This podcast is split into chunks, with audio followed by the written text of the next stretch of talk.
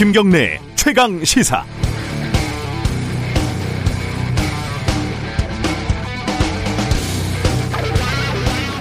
음모론은 유서도 깊지만 꽤 매력적입니다. 이 달나라에 아폴로 11호가 착륙한 적이 없다는 것부터 박근혜 전 대통령이 세월호 참사 7시간 동안 밖에서 외부에서 미래를 즐겨, 즐겼다. 뭐 이런 것까지 어느 하나 혹하지 않을 게 없습니다. 오세훈 서울시장 후보가 어, 북한 원전 추진 문서 파일명에서 V를 보고 아 이것은 VIP 즉 대통령이라고 생각을 한 것은 그래서 이해가 됩니다. 소망이 사실을 앞선 거죠. 작은 사실을 하나 발견하면 흥분한 거고요. 달나라에 꽂힌 어, 성조기가 흔들리면 아 여기는 달이 아니구나. 이 박근혜 전 대통령 일정이 어, 모호하니까 아 누군가를 비밀스럽게 만났구나. 이 부위를 보니까 아 이 대통령이구나. 이 논리 구조가 크게 다르지 않습니다. 물론 서울시장 후보쯤 되는 분이 옆에 상의할 사람도 많았을 텐데 그 누구도 이건 좀 무리다 이렇게 얘기한 사람이 없었다는 건 문제고 만약에 아무한테도 묻지 않고 그냥 SNS에 써버렸다면 더 큰 문제겠죠. 우린 이런 실수를 자주 저지릅니다. 예를 들어서 세월호 AIS 기록에서 이상한 게 있다고 아 이건 누군가 조작한 것이다 이렇게 성급하게 단정한 김어준 류도 있고요. 민경욱 씨 같은 경우에는 무슨 암호를 풀었더니 팔로우더 파티가 나왔다. 이게 개표 부정이다. 문재인 물러나라. 이렇게 주장한 황당한 사례도 있었습니다. 저도 취재를 할 때 그런 실수들을 많이 합니다. 그래도 오세훈 후보는 V가 VIP가 아니라 문서 이름에 흔히, 흔히 붙이는 버전이라는 반박을 듣고 유감의 뜻을 밝혔습니다. 아닌 건 아닌 거니까요. 그런데 세월호 항적 조작을 외치고 개표 부정을 부지, 부르짖었던 김어준 류, 민경, 민경욱 류는 왜 아무 사과도 하지 않는지 그것도 참 미스테리합니다. 2월 3일 수요일 김경래 최강 시사 시작합니다.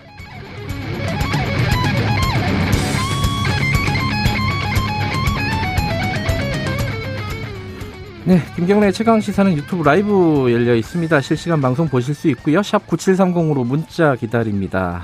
아, 짧은 건 50원, 긴 건 100원이고요. 스마트폰 콩 이용하시면 무료로 참여하실 수 있습니다. 오늘은 어, 인터뷰들이 여러 명이네요. 1부에서는 부산시장 선거 관련해 가지고 지금 해저 터널 어, 공약이 나왔죠. 어, 국민의힘 박형준 예비 후보 만나보고요. 2부에서는 지금 뭐 원전 추진 문건 의혹 논란인가요? 이것도 좀 제목이 기네요. 어, 청와대 입장 좀 들어볼게요. 최재성 청와대 정무수석 연결해 보겠습니다.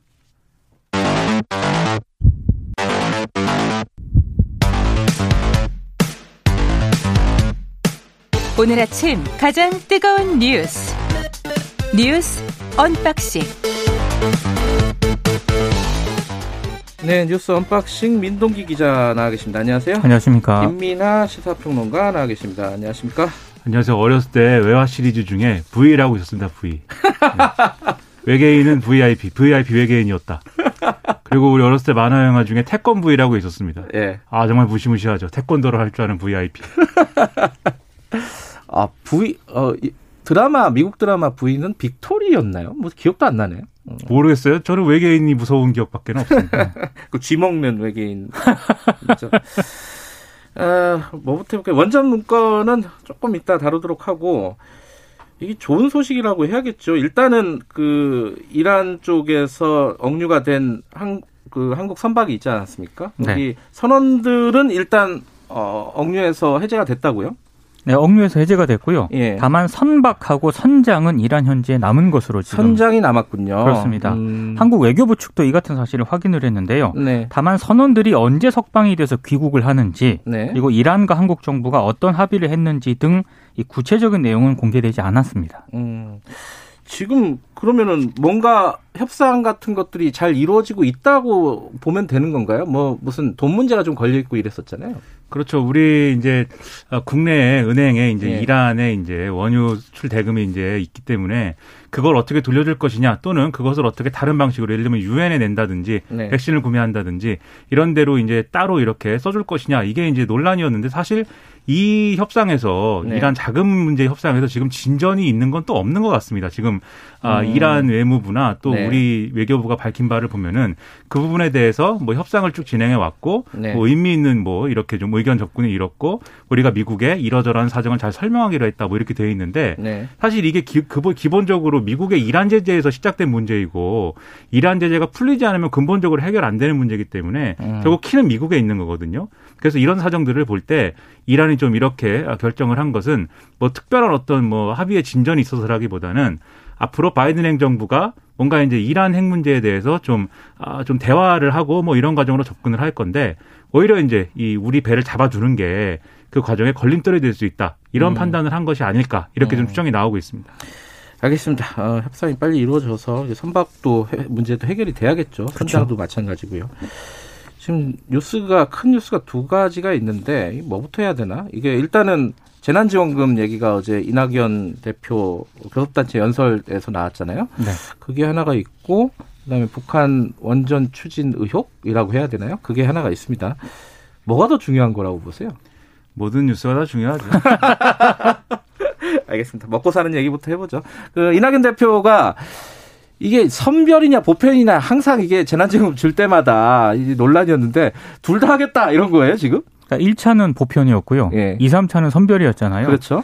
어, 이제 이낙연 지금 더불어민주당 대표가 어제 국회에서 한 연설을 보면 그 동시에 이제 추진을 하겠다. 어, 그러면 일정 정도 똑같은 어떤 돈을 나눠주기도 하고 그리고 집중해가지고 피해 보상도 하고 뭐 이런 차원인가요? 그만큼 이제 액수가 많이 늘어난다는 거고 어. 정부 재정 부담이 된다는 건데요. 예. 일단 정확한 워딩은 이렇습니다. 4차 재난지원금 지급을 위해서 늦지 않게 충분한 규모의 추경을 편성하도록 하겠다. 음흠. 이렇게 얘기를 했는데 네. 이게 이낙연 대표가 그 전까지는요. 네.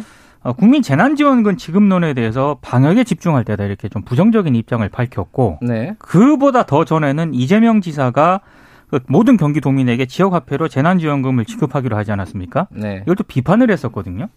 입장이 좀 바뀌었어요. 왜 바뀌었다고 봐야 되나요, 이거는? 첫째는 이제 아무래도 당 대표 임기, 임기랄까, 이제 당 대표 임기는 아니고 당 대표는 이제 그만둬야 될 시점이 다가오는 이제 그렇죠. 상황이기 때문에 네.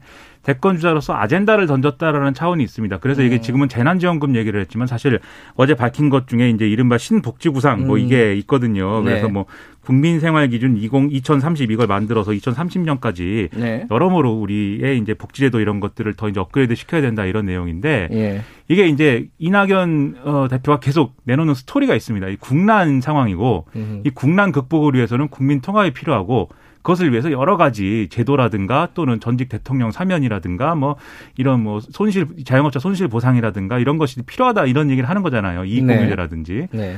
그런 차원에서 이제 이 복지제도의 강화를 얘기하면서 마찬가지로 재난지원금이 금액 금액락에서 제기됐다 음. 이렇게 보시는 점이 하나가 있어서 당 대표를 그만두기 전에 이렇게 좀 아젠다를 던진다 음. 이 부분이 하나가 있는 것 같고 두 번째는 아무래도 이제 야당에서 많이 이제 어, 할수 있는 얘기 같은데 재보궐 선거를 이제 눈앞에 두고 있기 때문에 지금 음. 방역 이런 여러 가지 방역 조치 때문에 여러 가지로 지금 피해를 보고 있는 국민들에게 뭔가 이제 조치를 취하는 것이 여러모로 이제 아좀 어, 의미가 있고 그것이 선거에도 어, 좋은 영향을 줄 것이다라는 판단이 또 있는 거 아닌가 뭐 이런 해석들이 막 나오고 있습니다.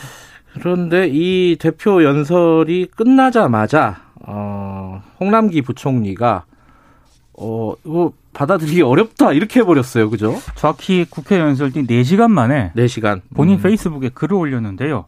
보편하고 선별 지원을 한꺼번에 모두 하겠다는 건 정부로서 받아들이기 어렵다 이렇게 음. 얘기를 했고요. 네. 그러니까 여건이 녹록치 않다 이 얘기를 하고 있는 겁니다. 이게 재정 문제를 계속 언급을 하고 있는 건데요. 그보다 앞서서 지난 1일에는 그 4차 재난지원금 지급을 위한 고위 당정청 회의도 열렸는데 네. 이때에도 홍 부총리가 난, 그 부총리가 난색을 표했다라고 하거든요. 근데 동아일보를 보니까 오늘 좀 재밌는 기사가 있더라고요. 뭐, 예요 홍남기 부총리가 지금까지 여당하고 많이 부딪혔다. 이번이 어, 열 번째다. 뭐그 무슨 지난지원금 얘기 나올 때마다 얘기 그러니까 2019년 부딪혔죠. 신용카드 소득공제 폐지부터 시작을 해가지고요. 아, 거기 거기부터 거기까지 거슬러 올라가. 그러니까 여당하고 음. 여덟 번 부딪혀서 여덟 번 모두 물러났는데 아하. 올해 들어서만 벌써 손실보상제하고 이번에 합치면 음흠. 모두 열 번째 부딪혔다. 이렇게 보도를 하고 있습니다. 아, 이게 항상 같은 패턴으로 진행이 돼가지고 전혀 그렇죠. 놀라운 일은 아니지만은 좀 이게 어떻게 봐야 되나 좀 어떻게 보세요 이거는? 일단 뭐 부딪히고 나서 이제 아, 뭐 이렇게 하면 어 나중에 다시 이제 뭐 그만둔다고도 하고 그러다가 재신임이 되고 뭐 이런 과정을 계속 밟아왔기 때문에 네. 그리고 결국은 이제 아 정, 정부 여당이 또 여당이 이제 추진하자고 한 대로 뭐 결론이 나지 않았습니까? 네. 그래서 이제 언론은 어 그 공무원들이 붙인 별명이 있는 것인지 아니면 언론이 붙인 별명인지 모르지만 뭐 홍두삼이 뭐 홍백기 뭐 이렇게 홍백기 또 백기를 들었다 해도 뭐 이런 네. 얘기까지 이제 인용을 해서 보도를 하고 있는데 이번에도 뭐 비슷한 패턴이 되지 않을까 이렇게들 네. 예상을 하는 모양입니다. 이제 그건 이제 끝까지 두고 봐야겠죠. 네. 근데 아무래도 이제 재정 당국의 수장이기 때문에 재정은 화수분이 아니다 이 얘기가 뭐 아주 틀린 얘기는 아닙니다 사실. 그럼요. 음. 그래서 그래서 사실 일각에서 나오는 지적이 우리가 재난지원금을 뭐 한 번 주고 말 게 아니라 사실 이런 뭐 코로나 19가 뭐 사실 곧 이제 끝나겠지만, 네, 뭐 올해 지나면 끝나겠지만 네. 앞으로 또 뭐가 올지 모르는 거지 않습니까? 코로나 음. 20이 올 수도 있고 21이 올 수도 있고 모르는 거니까 사실 이렇게 재난지원금을 그때그때 일회적으로 논의하기보다는 여러 가지 좀 재난지원금을 바로 지급할 수 있는 체계를 갖추는 게 더 필요하다. 그러기 위해서는 이제 보편적인 증세라든지 이런 걸 네. 포함해서 재원을 만드는 논의까지도 정치권이 가야 되는데 사실 좀 지금 표면적인 얘기만 하면서 홍남기 부총리가 뭐 들이받았다 뭐 이런 얘기에만 또 신경 쓰고 있는 게 아니냐는 지적도 있거든요. 그래서 이런 부분은 아쉬운 부분입니다. 그 정세균 총리하고 이낙연 대표도 약간 결이 다르잖아요, 지금 얘기가. 그죠? 조금 벌어지고 있는 것 같아요. 예. 정세균 총리도 이게 선별하고 보편을 동시에 지급하는 거에 대해서는 굉장히 음. 신중한 입장이거든요. 예. 어, 그동안은 이 정세균 총리가 4차 재난지원금 불가피성을 밝혀오긴 했는데 네. 여러 가지 뭐 지금 4차 지원금, 재난지원금의 지급 규모라든가 네. 구체적인 방법 등에 대해서는 뭐 당정 간 이견뿐만 아니라 정세균 총리도 약간 이견을 다, 좀 의견을 달리하고 있기 때문에 이거 좀 쉽지 않을 것 같습니다. 정리가 좀 필요한 사안이네요. 네. 그죠? 조금 있다가 청와대 정무수석 연결을 하는데 어, 그때 좀 여쭤보죠. 정리를 어떻게 할 것인지. 정리가 필요한데 네. 지금 뭐 당정 간의 갈등뿐만이 아니라 소위 말하는 대권 주자들의 입장 뭐 이렇게 돼갖고도 음. 또 갈리기 때문에 그렇죠. 참 교통 정리 어렵습니다. 그 부분은 청와대에서 정리하기 어렵죠. 그렇죠. 그죠? 그렇죠. 당, 정은 뭐 정리할 수 있을지 모르겠지만은 알겠습니다. 다음 얘기로 넘어가죠. 원전 문건 어 이게 어제 가장 뉴스가 많이 됐던 거는 정의용 외교부 장관 후보자였습니다. 이그 북한에 전달했다고 하는 USB에 없다 이렇게 좀 명시적으로 얘기했어요, 그죠?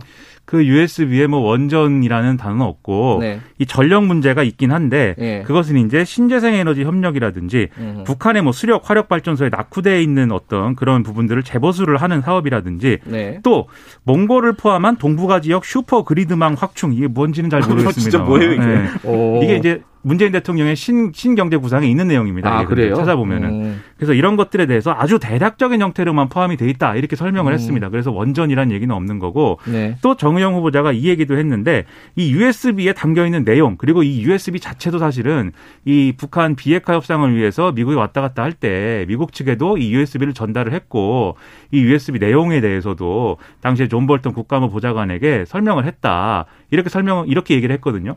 이 얘기는 만약에 이 USB 내용에 이제 북한의 원전을 지어준다 이런 게 있고 이 제재 나 또는 이제 뭐 예를 들면 북한의 NPT 복귀나 이런 여러 가지 조건들이 선행되지 않은 상황에서 그런 게 들어 있었다고 한다면 네. 존 볼턴 같은 매파가 이런 아주 아, 뭐 가만히 있었겠냐? 네, 가만히 있었겠느냐 이거 뭐 이런 얘기를 이제 하고 있는 거죠. 근데 지금 이 USB를 공개하라는 게 지금 야당 측에서 얘기가 나오고 있잖아요. 네. 근데 이게 저도 아니 뭐 시원하게 그냥 공개해서 뭐 의혹을 해소하든지 문제가 있으면은 뭔가 파헤치든지 뭐 했으면 좋겠다라고 생각했는데 이게 또 그게 어렵다면서요? 외교 문서라면서요, 이게. 그렇죠. 그리고 일단 외교 문서인데다가 이게 네. 공개를 하게 되면 외교적 파장이 일단 염려가 되고요. 네. 그리고 북한을 비롯한 관련국도 자극을 할 수가 있고 예. 또 하나는 이제 정치적으로 좀 판단을 했던 것 같아요. 네. 야당의 의혹 제기에 끌려다닐 수 있다. 음. 그래서 공개에 대해서는 굉장히 청와대가 부정적인데 네. 근데 가능성은 또 열어놨습니다. 네. 조금 뒤에 인터뷰하실 최재성 수석이 예. 어제 라디오 인터뷰에서 야당도 명운을 걸어야 하는 사안이다. 음. 그러니까 야당이 책임을 지겠다고 약속을 하면 공개 여부를 검토할 수 있다 이렇게 얘기를 했는데 그럼 도대체 그 책임이 뭐냐? 이게 또 음. 궁금한 거 아니겠습니까? 네. 이적 행위라고 김종인 그 비대위원장이 얘기를 했잖아요. 예. 여기에 대해서 공개를 사과를 하는 그런 입장 표명이 있어야 한다. 또 이렇게 얘기를 한 상황입니다. 근데 청와대가 이걸 좀 밝히기가 어렵다라고 보는 것은 이제 외교적 뭐 이런 맥락도 있고 예. 여러 가지 있겠지만 또 이걸 공개를 했을 때 논란이 끝나느냐 그렇지 아, 않을 수 있다라는 그렇죠. 우려도 있는 것 같아요. 지금 네. 산자부 문건을 이제 공개를 했는데도 논란이 안 끝나지 않습니까? 이건 사실 선거를 앞두고 있는 어떤 정치적인 공세 이런 부분들이 있기 때문에 이 USB 내용을 공개했으면 예를 들면 방금 제가 말씀드린 슈퍼 그리드망 확충 뭐 이런 것에 음. 의미가 뭐냐 뭐 이렇게 될 수도 있고 음. 그 의미 중에는 원전이 있느냐 없느냐 또 이렇게 갈 수도 수도 있고 여러 가지 논란이 또 이어질 수가 있는 거거든요. 네. 그래서 이 논란을 뭐 끝내겠다라는 전제가 좀 있어야 사실 공개가 가능할 것인데 예. 그럴 것인가? 그래서 일 이제 뭐 일각에서는 국회 정보위 같은 데서 이제 좀 간접적인 방식으로 공개를 해서 확인을 하는 건 어떠냐 뭐 이런 얘기도 나오는 모양입니다. USB 공개하면 USB 말고 다른 걸로 준 거 아니냐? 뭐 이럴 수도 있는 거고. 그렇죠. 끝이 없는 것입니다, 사실. 네. 알겠습니다. 그, 어, 지금 국민의힘은 국정조사 하자는 거죠? 어. 그러니까 오늘 그 국민의힘하고 아, 국민의당이요. 아, 공동으로, 국민의당까지. 예. 예. 공동으로 북한 원전 지원 의혹에 대한 국정조사 요구서를 제출하기로 했거든요. 네. 그러니까 아무래도 USB 공개 여부에 따이 요구는 음흠. 여러 가지로 역풍을 좀 맞다 보니까 네. 조금 무게 중심을 국정조사 쪽으로 좀 옮기는 음. 것 같습니다. 근데 내부에서는 이거 우리가 너무 근거도 없이 밀어붙이는 거 아니냐라는 이제 여론이 없는 건 아닌데, 음흠. 근데 이게 가져오는 또 내부 단속, 단결의 효과도 있는 것 같습니다. 지금 이제 안철수 대표와의 무슨 뭐 단일화 이런 얘기를 하면서 이 내부의 중진 국민들하고 김종인 비대위하고 의견 충돌도 있고 지지층이 왜 안철수와 단일화하지 않느냐 뭐 이런 얘기도 있고 한데 이 얘기가 나오면서 사실 어, 김종인부터 홍준표까지, 무소속 홍준표까지 모두 똑같은 얘기를 하게 된 상황이거든요. 이런 좋은 효과도 있어서 뭐 당분간은 좀 더 얘기하지 않을까 평론가는 그렇게 생각을 또 합니다. 네. 어제 김수민 평론가는 어, 이런 어떤 북한 이슈에 묻혀가지고 사실 정작 중요한 어, 이제 한소원 뭐 이사회가 미리 이제 어, 결론이 정해졌다든가 이런 의혹들은 다 묻혀버린 게 아니냐. 그러니까 월성 원전 의혹 음. 제기가 완전히 묻혀버려가지고요. 음, 북한 얘기밖에 안 남았다. 네, 전략적으로 음. 좋은 선택을 한 건지는 모르겠습니다. 알겠습니다. 어, 오세훈 전 시장의 부인은 생략하도록 하겠습니다. 아까 많이 했으니까요. 여기까지 듣죠. 고맙습니다. 고맙습니다. 고맙습니다. 뉴스 unboxing 민동기 기자 김민아 시사평론가였습니다. 김경래 최강 시사 듣고 계시고요. 지금 시각은 7시 37분 향해 가고 있습니다.